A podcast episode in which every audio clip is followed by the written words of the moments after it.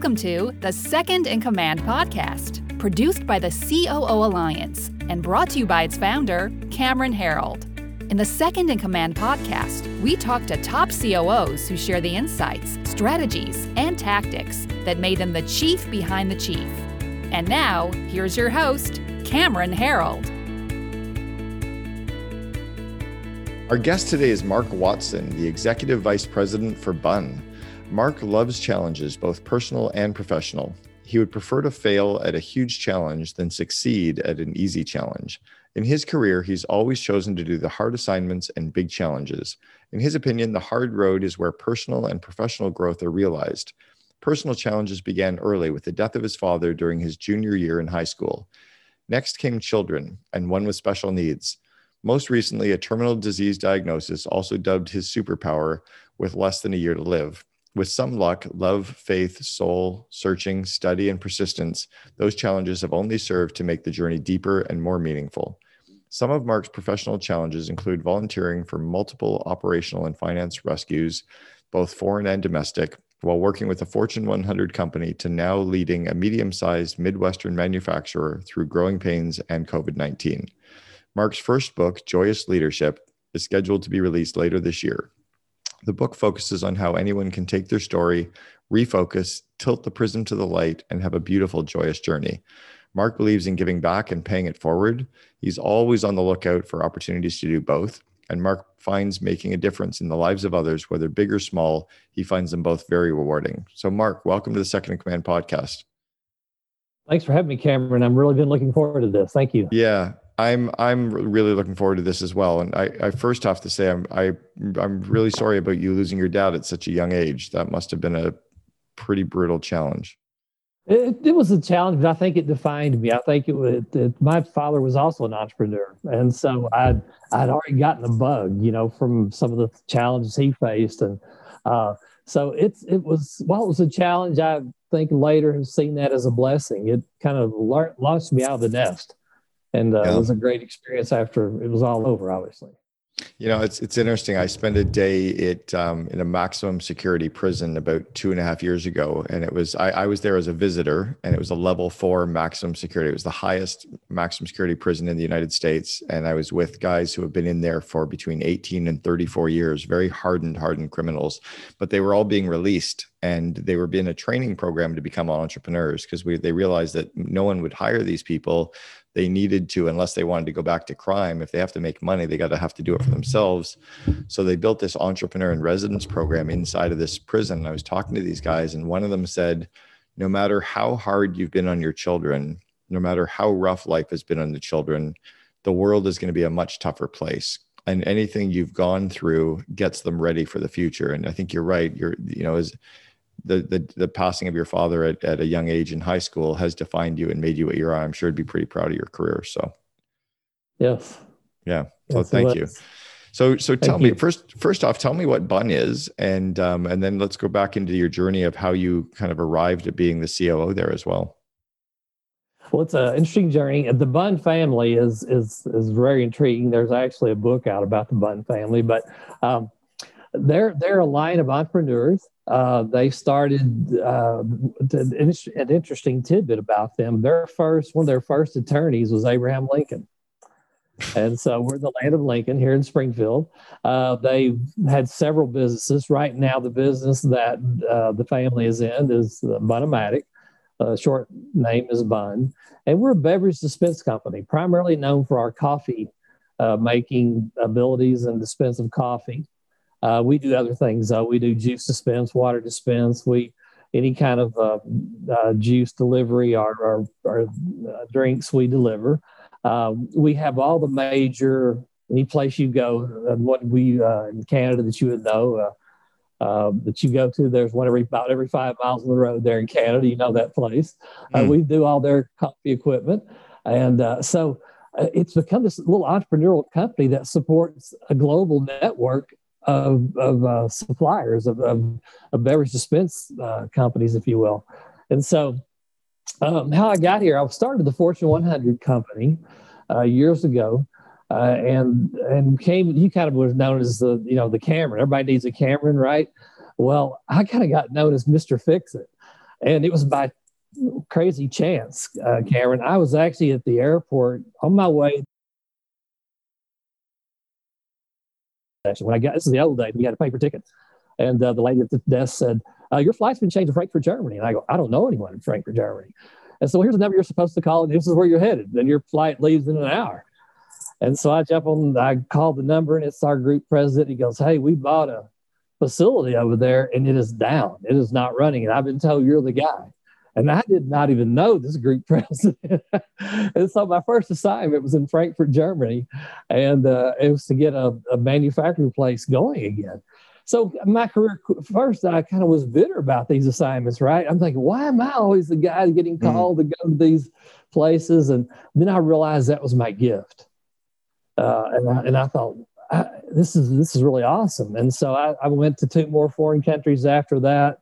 Did some similar work with financial planning and some uh, regrowth of the business, and um, and then one day, um, my phone rang and uh, it was Bunn-O-Matic, and they said, "Hey," they wouldn't tell me who they were. And they said, "Hey, we're a Midwestern guy. We'd like somebody to lead our global operations." And I said, uh, "Okay, that sounds great. What have you got?" they said, "Well, we really don't have it much. You know, we'd like to start that." And uh, so that really intrigued me because number one, it was an entrepreneurial company. Uh, it was something kind of excited me. I've kind of always had an entrepreneurial spirit, even in my problem solving, working for the Fortune 100s. Uh, it was exciting the fact that I had some freedom to take a big vision and put some wheels on it. Uh, so, anyway, through about six months of negotiating, talking back and forth what their vision was, and then meeting with the owner, uh, I was like, you know what? I, I, think I'd like to do this. I'd like to sp- switch gears here and change my career and work for an entrepreneur. And it's been like drinking from a fire hose since then. It's been it's been a blast, and uh, so I've loved it. How, how, what's the size of the company? You you're mentioning it as a as an entrepreneurial company, but at the same time you're mentioning it as a global operation, and and you got to be bigger than a real entrepreneurial company. How how big are you, or how small? Well, being a private company, we we don't share a lot of that information, but uh, the way we handle it is through distri- distribution, and we have a lot of contract employees around the world. But we're in the, you know, we're we're in that neighborhood, a couple thousand, and uh, Okay, well, so, and a couple thousand employees is not an entrepreneurial company. Come on, I mean, well, it was, it was. Okay, well, how many how many employees were there when you got there seven or eight years ago? Uh, probably about half that. Okay. And, um, but our the the owner that's he's a second generation of this business. His father began the Bunn-O-Matic side of it. They were in a grocery distribution business prior to that, and he really took the company. I want to say started in the uh, uh, from his dad in the in the mid '80s, and uh, and just blew this thing up. He grew it. He he was everything. He would go on the road. He would go sell. He'd go meet with these big uh, international uh, coffee uh, companies, and the, not only the coffee roasters, but the you know the Starbucks of the world, the Dunkin' sure. Donuts, the big guys, and, sure. and find out what their needs were. And here we were, this little small company. And, and how do you support, you know, great, we chased the car and now we caught it. What do you do? And, uh, and he just had a passion for his customers and he had a passion for the employees here. And uh, he's just so, he's a passionate guy in everything he does. And, and he has such an allegiance to his customer, which has been the strength of, uh, of the company. And it's also driven the growth. And so these uh, global customers, they've made us global, whether we wanted to or not. Well, you just skipped over something that I think you said that you know the one of the key to your growth has been the allegiance to your customers, but I think one of the other things it sounds like has been the key to the growth is just asking your customers what do they need, what are their needs, and then you sell into that need. Yes, like, right. Exactly. That's that's what he does. He he goes and finds out because what we do, we tell people we help you make money. Mm because what we do, we help you know our customer. They they're they're at a convenience store, right? They're at a restaurant. They're at uh, uh, their their uh, retail place of residence. So they're taking our product and making money. So we find out their pain points. We want to be invisible in their store. We just want to be the reason they're making money. And I've I've seen your brand, like the Bunn. I've I've definitely now when you said what it was, I'm like, oh, of course I've seen them. Like you are you are everywhere. Yes, we literally are everywhere. You can't go to very far that you're going to see some of our equipment. So, you know, you, you said a, a couple times, you know, entrepreneurial. So I guess for you, having worked for Fortune 100s and then coming down to a company as small as a thousand, it's like when I left 1-800-GOT-JUNK, I took them from 14 people to 3,000. When I left, it was a big company to me. And then the, they brought in the former president of Starbucks US to replace me. And she said, what a cute little business this is. So that's kind of, that's kind of like you thinking a thousand is entrepreneurial. But so what's the difference in your mind now that you're the COO of this 2000 person entrepreneurial company, what's the difference for, for you working in a big corporate environment versus more entrepreneurial? What, what are the differences that you see? Well, I love big corporate. I really do. I and, and I've enjoyed my time at big corporate because there's fun doing big deals, multi-million dollar deals and and seeing and being able to change the world, being able to change the stock price possibly and stuff like that. But what is neat about an entrepreneurial company is that we're all in the room we can make decisions so fast, we can be so nimble, and we can make changes that impact our business literally in minutes. And you can't do that in big corporate. So, how do you avoid, or what have you done to keep that entrepreneurial? At Starbucks, they used to say, grow big, act small. What have you done inside of Bunn and Bunn-O-Matic to to kind of be a 2,000 person company, but stay nimble and stay entrepreneurial? Because some companies haven't haven't been able to do that. It's a challenge, uh, Cameron. Every day, I think we we do a gut check almost as to how we do this. But one thing we do, we in our particular business, we take all of our key customers, and they have a key account manager, if you will, and we embed them when possible. We embed them in their business. We'll be in their building. We actually share a cubicle or an office or whatever, and uh, and we stay close. If we're not in their business, uh, we stay close in their city, and we'll uh, be there close by. So we become a part of their enterprise. Mm. We don't wait for them to call us. We don't want to wait for them to have a problem. We were somewhat wired for COVID. We didn't know it. Uh, we had already put digital things in process where we could do uh, communicate digitally. So a lot of our equipment will send uh, them signals or it will send them a populated platform. It'll send uh, messages to us. Hey, I'm in trouble. I'm not getting cleaned. I'm not getting maintenance or whatever. And so we want to be their solution provider. We don't want to sell nuts and bolts. As my boss, the owner, says many times, anybody can sell a bucket of bolts. Anybody can do that. We have competitors. Mm. What we sell is a solution, and we sell. When you buy us, we want to be known for making you money. We don't, we want to know. We want to know our problems. If you didn't make money from us, then we, we did something wrong. So it sounds like you really stayed true to kind of the core purpose. And sadly, it's become such a trendy thing. But if I think back to your CEO, you know, back in the 80s and being out there on the road and talking to customers and just going for it, he was really passionate about that cause. And it sounded like that stayed as a thread throughout the business till today. Uh, even today, he will go see customers. He'll do customer meetings. Uh, he'll work relentlessly. He will. Uh, you won't outwork this guy. Uh, so I think that's been key because his passion. It is the customer. I've seen mm-hmm. many times he has a, you know, we have a, as all companies do, we have a, you know, code of ethics we follow. But if you want to see a guy that's passionate about it, they're on his desk anytime mm. you go in there. And he will lose money on a project if that customer's not happy. He will go the second mile to make sure he made something right if we if we mess something up. Now we don't do that very often, so that's because of his passion for that. Um, so that's that's what's kind of fun. It's, well, it's fun work for a winning team.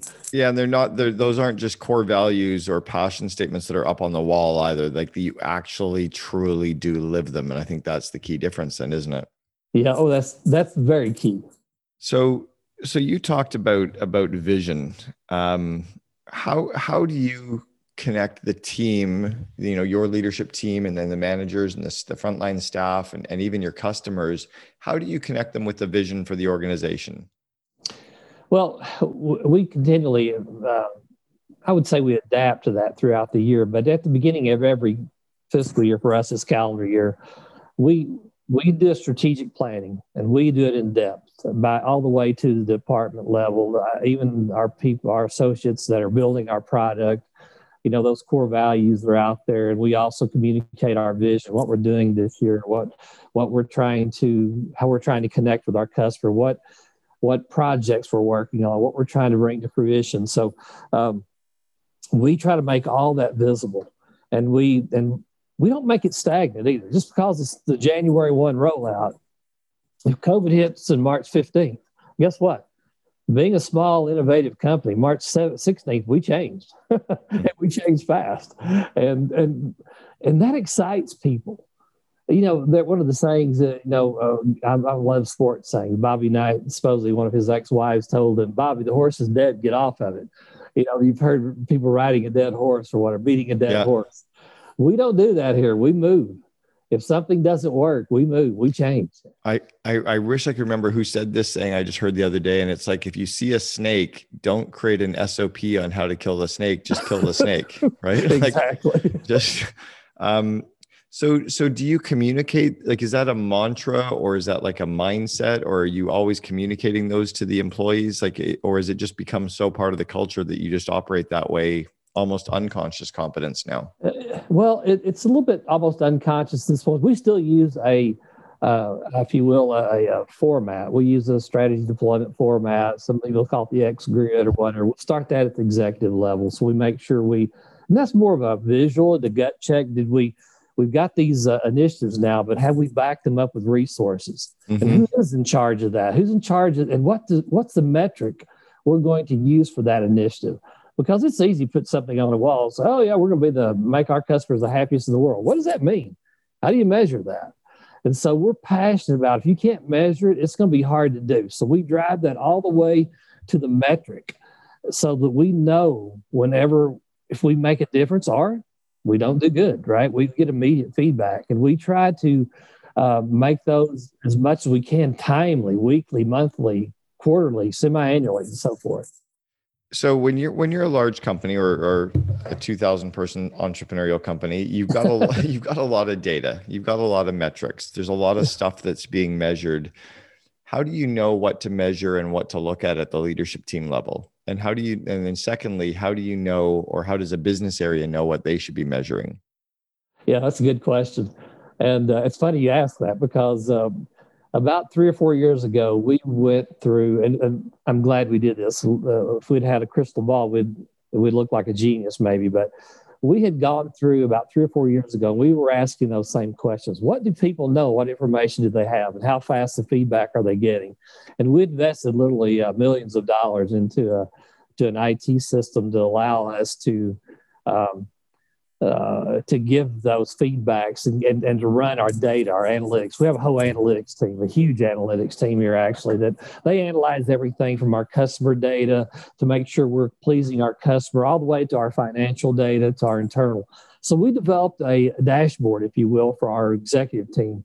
And our executive team during COVID, we have done this every day. We meet either through Zoom or through, we have a big, huge conference room that we can all meet and we can take our mask off. We're, we're far enough apart.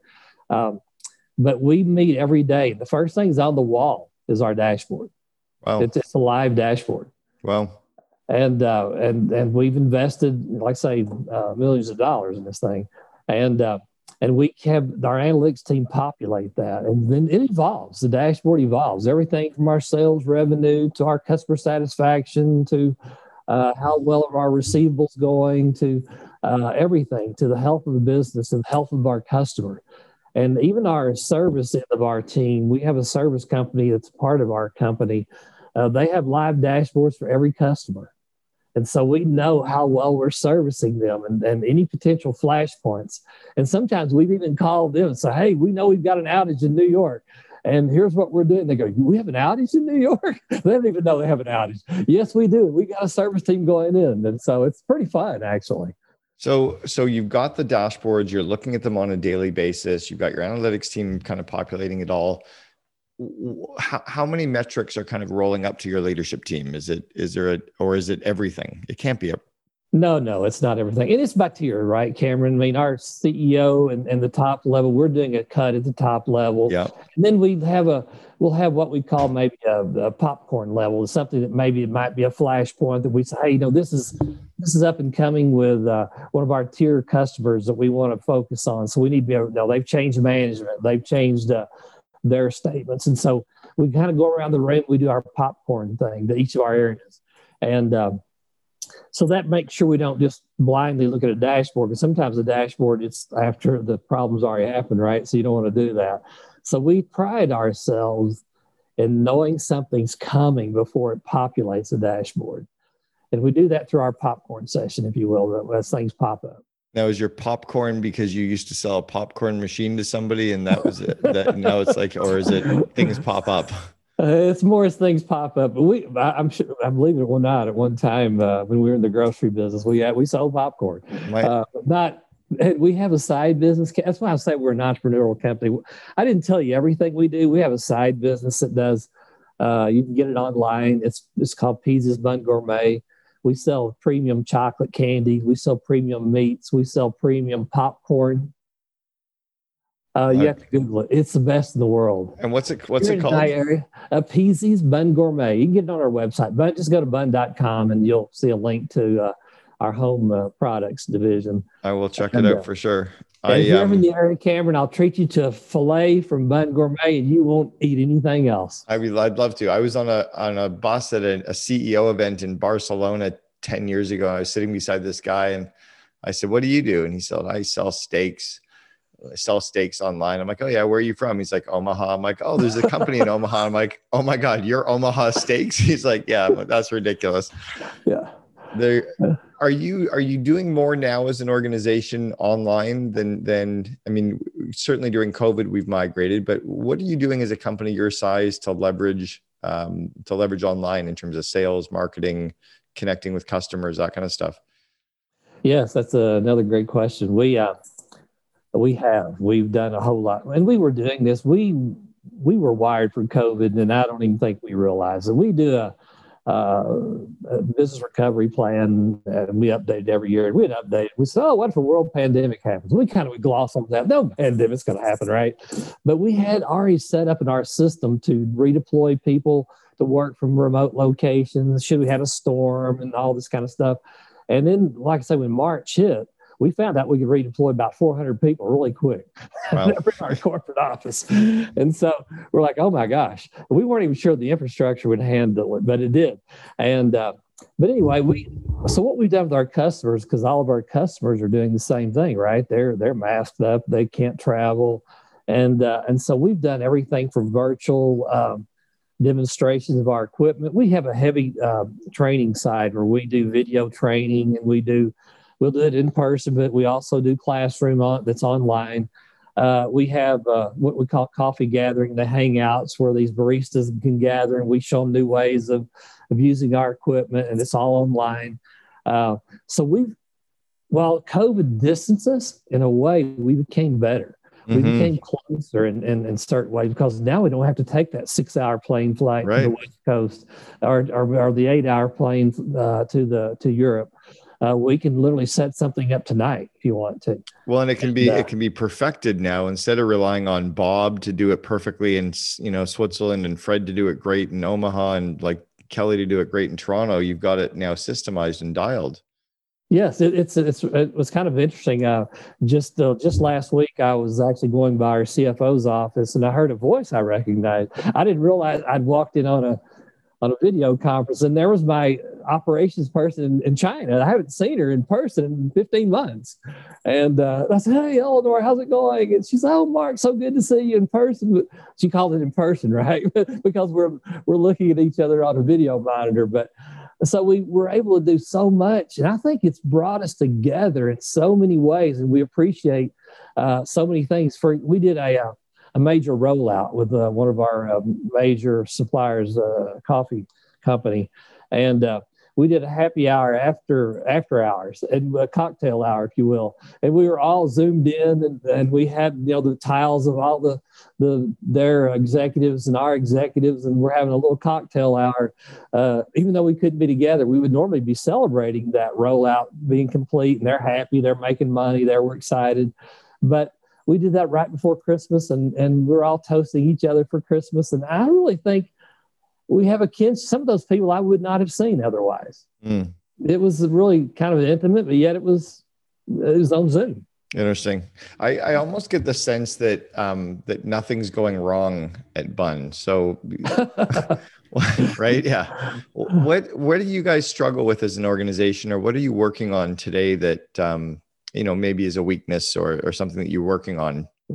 Yeah, one of the things that we're working on that we that COVID did expose, um, and I talked about digital. We're we're we're we were already working on digital playing with it. We have customers that have their own app, you know, if you will, and but we toyed in that area, and there was little demand for it, and and so we supported it with very little, right? I mean, there just wasn't a lot of demand, and uh, we have uh, we had an initiative internally, but uh, but now that COVID hit, digital is like oh my gosh, everybody wants digital. They want to be able to monitor their equipment remotely. They want us to monitor it.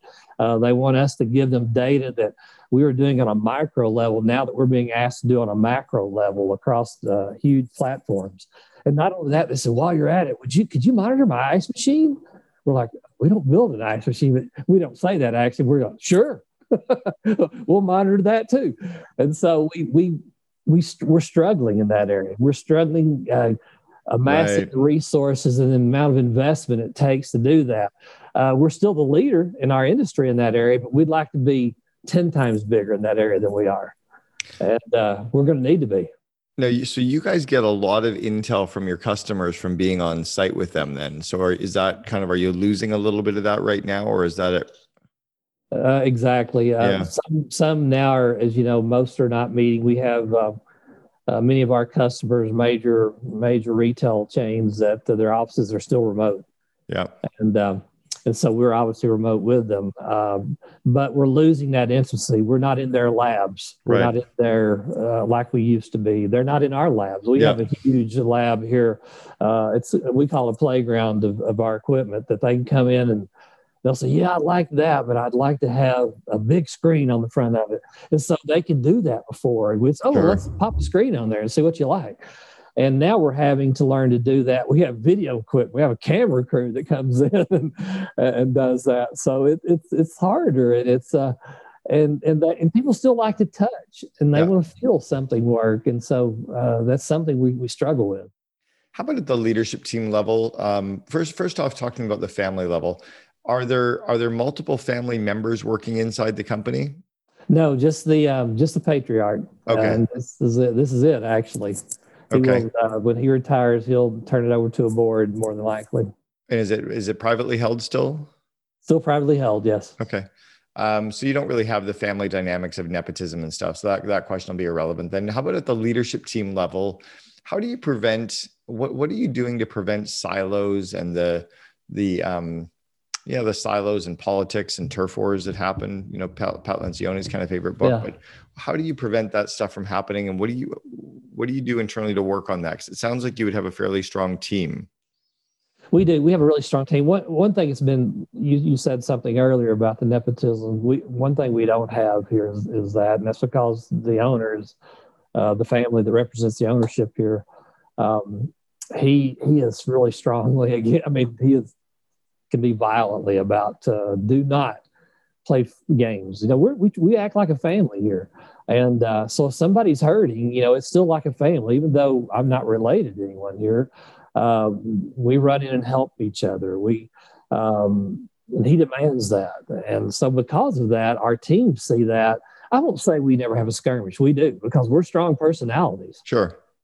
But, uh, but in the end, our mission wins. So do you work on that together? Is that something, or how do you call out conflict? Let's say, like, tell me about a time that you had a conflict with someone in the workplace and how you guys address that, or how you address that. Yeah, there, has been a couple of ways. Uh, I will say the uh, our our CEO he will he's very good at sniffing it out. Right, he's been doing this for forty years, so he smells if there's a conflict, but he'll let it go and see if it gets resolved among the team. If not, he will call in, or, or, if it's my team, I will call them in, and and, you know, do we just put it on the table. When mm. we put the issue on the table, not the person. Not the person. Yep. Yes, the issue. We put the issue on the table, and that takes away the, uh, you know, you're attacking me. It, we, no, we're attacking the issue. Here's what's yep. not getting done, and it, it's it's. I won't say it's always smooth. There's not some maybe a little bit of bitter taste occasionally, but but we've been together a long time. I have a, a course that I'm launching. Um, by the time this podcast airs, it'll be launched, so it's I can talk about it. It's called Invest in Your Leaders, and one of the 12 modules that I teach in the course is around conflict management, and I talk about confronting and addressing the issue, not the person. You know, you can talk about yes. what the person did, but it's what it's what they did. It's not them as a human being, right? It's yes. Yes, one thing we, we talk about we do we do performance reviews even at the executive level. Just they're not the boxes you check, but one things we that one of the things we talk about is we say address the issue, be direct, but be quick and get off of it. Don't just belabor the review that oh Cameron and you, and you pick the one bad issue Cameron had this year. No, talk about it. Say hey, this is the bad issue we had here's what we're doing. Now let's move on. Move on. Yep, exactly. Like don't belabor that point, right? Yes. All all of those grandmotherisms are so true, right? Don't belabor the no, point. Like, they just are so true. Talked about to me about global expansion a little bit. What have you learned in the global expansion with Bunn? Yeah, the global expansion is expensive, um, and it's also uh, the key is getting good leaders in those regions, whatever region you tend to expand in. Uh, the last one that we did a major expansion in was uh, it was Asia, and uh, it was so which, sorry? We, it was Asia, all okay. of Asia primarily. We, we have a home base in China, uh, just outside of Shanghai, and uh, so the big thing that I think we've learned is the volatility of, of, of the various countries. You know, this, we have to guard ourselves against currency, uh, precious metals. Um, and so we're all as you know, the last four years in the United States uh, was very interesting with some of our trade embargoes and our uh, uh, tariffs, if you will, and uh, and so we had to be nimble. Yeah, and so that's the big thing. It's being nimble. Don't ever get the thing so stodgy that you can't be nimble and grow, move, and and respect and respond to the market. Which which countries in Asia were you starting to work in? Uh, our, well, of course, the big guy is, is, is China, but we also do uh, Japan. We have a, a, pretty good contingency in Japan. And uh, that's probably our two in Korea, South Korea, obviously. Uh, that's our biggest areas that we have, uh, but we've done Thailand. You know, we do some of the smaller countries as well. Look, obviously, we're we dip down into Australia. Uh, but uh, it's just another side of the world uh, mm-hmm. that's primarily been served by by China and some of the some of the Eastern European countries. So we've been getting involved in that, doing some local manufacturing, if you will, over there in a contract basis. Uh, but uh, it's been an exciting growth period. But but the uh, I'd say the conflicts around the world have made some of that challenging as well. Yeah, it would make it challenging for sure. I, I've got an organization called the COO Alliance. It's the only network of its kind in the world for second in commands. But I also have coached a lot of CEOs and COOs globally. And I was coaching a COO a couple of years ago from Thailand. And one of the differences that I saw with him was he really didn't ever want to address conflict with his CEO. It was, it was, um, oh I, I couldn't do that. It, it's it would it would almost be like a, a, a, grandchild saying they were pissed off at your grandparents. Like you just don't do that. It's just not you know it's just not done. Yes. um, have you noticed anything that is just not done in asia that we can learn from or that is just done very differently? You know i've been fortunate to work uh, most of europe and, and, and, asia. I had asia in my fortune 100 job for about five years. Um, and i had um, Mexico, which is so they're all different, Cameron. Every mm-hmm. every country is different, but you know one thing we all have in common around the world. I tell people I see all the difference politically that we, we talk about. Oh, we don't we're mad at the Russians or we're mad at, but as individuals, when I work with those individuals there, we all value the same thing, right? right? We want to be safe, we want to make a living, we want to take care of our families. They all want that too. And so I try to get down when I'm working with those teams on that same base level. Um, and so, but you're right, there are social differences, there's uh, cultural differences. Um, for example, in my, my facility in Mexico, they never want to tell you anything's wrong. Right. Or everything's going to be done tomorrow, mañana. Oh, well, yep. yes, we'll do that mañana. and so I had to learn that's not really tomorrow. No. that may translate tomorrow, but that may be next week or next year. It means in the future. exactly. And so we, we, in my Fortune 100 company, we had cultural classes that we had to attend before we could serve in those countries. Hmm. And so we do a little bit of that here. Uh, we, we, we're obviously not as big as my Fortune 100 company, but, but so we try to uh, we have work with uh, consultants or whatever that may be, and we help to learn with the help us learn the cultural side of it. What what are we? How are we dealing with them culturally, and how are they seeing us culturally? Right. You know, yeah, yeah we may be good here, but that we're not so favorably viewed maybe in another country. No, for sure. I mean, and I think that's you're right that at the human level, we are just all kind of following Maslow's hierarchy of needs, right, and providing for yes. our family and ourself and value and and making a difference and and that kind of ascension up Maslow's hierarchy. But but yeah, there is some the cultural differences. It's interesting that you actually have courses and you have to go through that stuff before you allow people to go work there. It's smart because otherwise you just you're going to bungle that stuff up for sure. Um, how about yourself as a leader, Mark? I mean, you've you've certainly grown as a leader and, and been able to progress up in the corporate world. What have you had to work on over the years as a leader? Oh, some of that I'll, I was actually telling in my book because some of it's very humbling. Karen, I've had some really bad mistakes that I've made um, that I've learned from. One of them was learning to keep my mouth shut. Uh, with, uh, was probably one of the first things. You know, being an entrepreneurial spirit, uh, and also I'm competitive. I love to win, not just me, but I love for my team to win. And sometimes uh, uh, you have to be careful in that there's not a loser. Uh, and so sometimes my team won or I won individually if there was a loser in the room, and that's not good for growth. That's not good for the team. And so I had to learn to couch some of my enthusiasm and couch my interjection to hurry up and say something and be really quick witted, if you will. It was very damaging. Now I learned that 20 years ago. I wish I'd learned it 40, but anyway, that's that's one of the first things. And so I've learned a lot. I had some really great mentors. I've got a good mentor now, and the owner here. Uh, the owner here has taught me so much because he is an entrepreneur and and so I was big corporate for 20 years, and all of a sudden now I'm doing entrepreneurial work. And if you will, I know you don't think we're entrepreneurial, but but we still are because you know we're we're family owned, and uh, so I see it through different eyes. We don't have uh, the benefit of of you know we're playing with his money. This is not a the stock market, right? We, we're playing with real money, and so it's different. And so mm-hmm. I've got to learn so much from those experiences, and it's made me appreciate uh, the leaders that I've worked for and, and to take nuggets from those leaders. And it, even a bad leader, you learn something, right? Yeah. And so it's, uh, it's just, I've been fortunate, really have. Well, we were we were talking just before we went live that you know as an operator we tend to to want to fix stuff. Um, you know we want to dive in and fix stuff, and we often have that that the competency to do a lot of that too. How do you prevent yourself from diving in and doing stuff when really our core role is to grow people so that they can do more stuff that was a growth process for me. I, I, think I told you before we got went live. I was kind of know, you know, you're you're known as there. Somebody needs a Cameron, right? Everybody needs a Cameron, and you're kind of the go to guy in the COO world.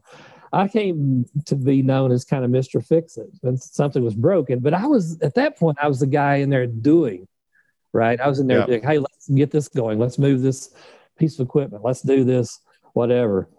And then uh, as I progressed through the world, uh, through the corporate world, then I realized, wait a minute, I've got to work through other people.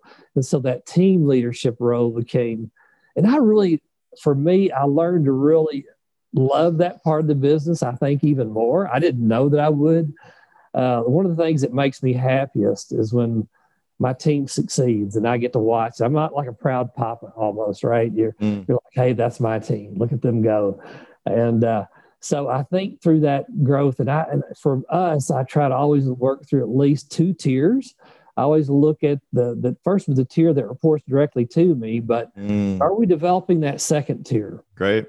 And so one of the things I ask my leaders all the time is when you get hit by the bus, who's going to be Jerry, Bill, Tom? Who's going to be your replacement? Sally, who's going to take care of your role now?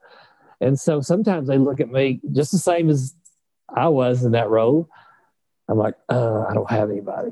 Well, right. Let's think about that, you know. And uh, so watching a team grow is kind of self-sustaining for me. Mm, that's great. And, uh, and I love. Uh, I got a note yesterday from a team member actually thanking me for. Uh, I put them in a growth position. Let's just put it that way. we call it constant gentle pressure. I, and, I have a uh, feeling you get a lot of notes of thank yous. I have a feeling you're, you're one of those good leaders.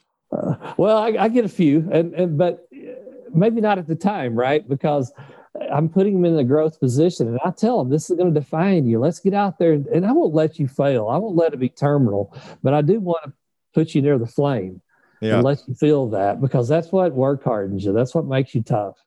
It's funny that you you've said a couple times that the I need a Cameron, and I got to tell the story briefly before we I wrap with my final question with you. But I was at a speaking event that I was doing 13 years ago, and I walked off a stage, and this guy Kevin Lawrence walked up to me and he said, "Oh my God, you're Cameron." And I went, "Yeah, just just the little kid from Northern Canada." He goes, "No, but I thought you were a saying." And I'm like, "What do you mean you thought I was a saying?"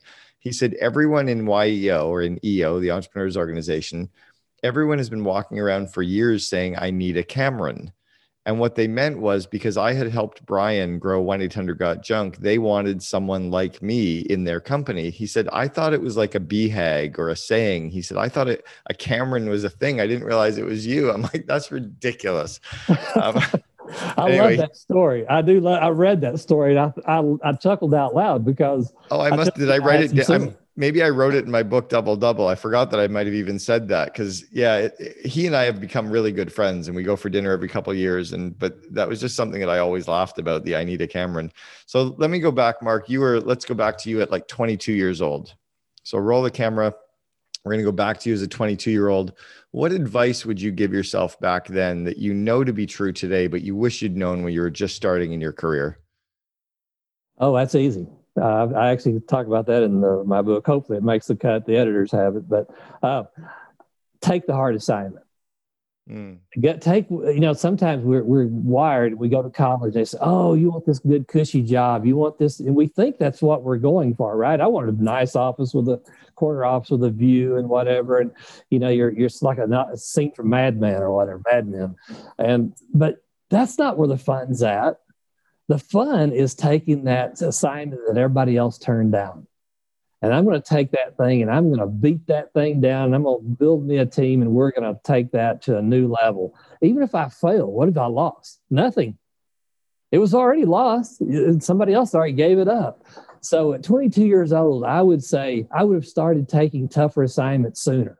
Wow. That's interesting. It's only the second time I've heard someone say that probably in my whole life. And someone just said it a few weeks ago as well. And I think that's really insightful because you're right. That's that is what's going to allow you to kind of jump up in your career and it challenges you and you grow. So that's very cool. All right. So Mark Watson, the executive vice president from Bunn, thank you so much for sharing with us today. Um, and tell us again, what was the name of your book that's going to be coming out this year? Joyous Leadership. Joyous Leadership. Awesome. I'll be keeping an eye open for it. Thanks for sharing with us. Really appreciate the time. Thanks, Cameron. You've been listening to Second in Command, brought to you by COO Alliance founder Cameron Herold. If you enjoyed this episode, please be sure to subscribe. For more best practices from industry leading COOs, visit COOalliance.com.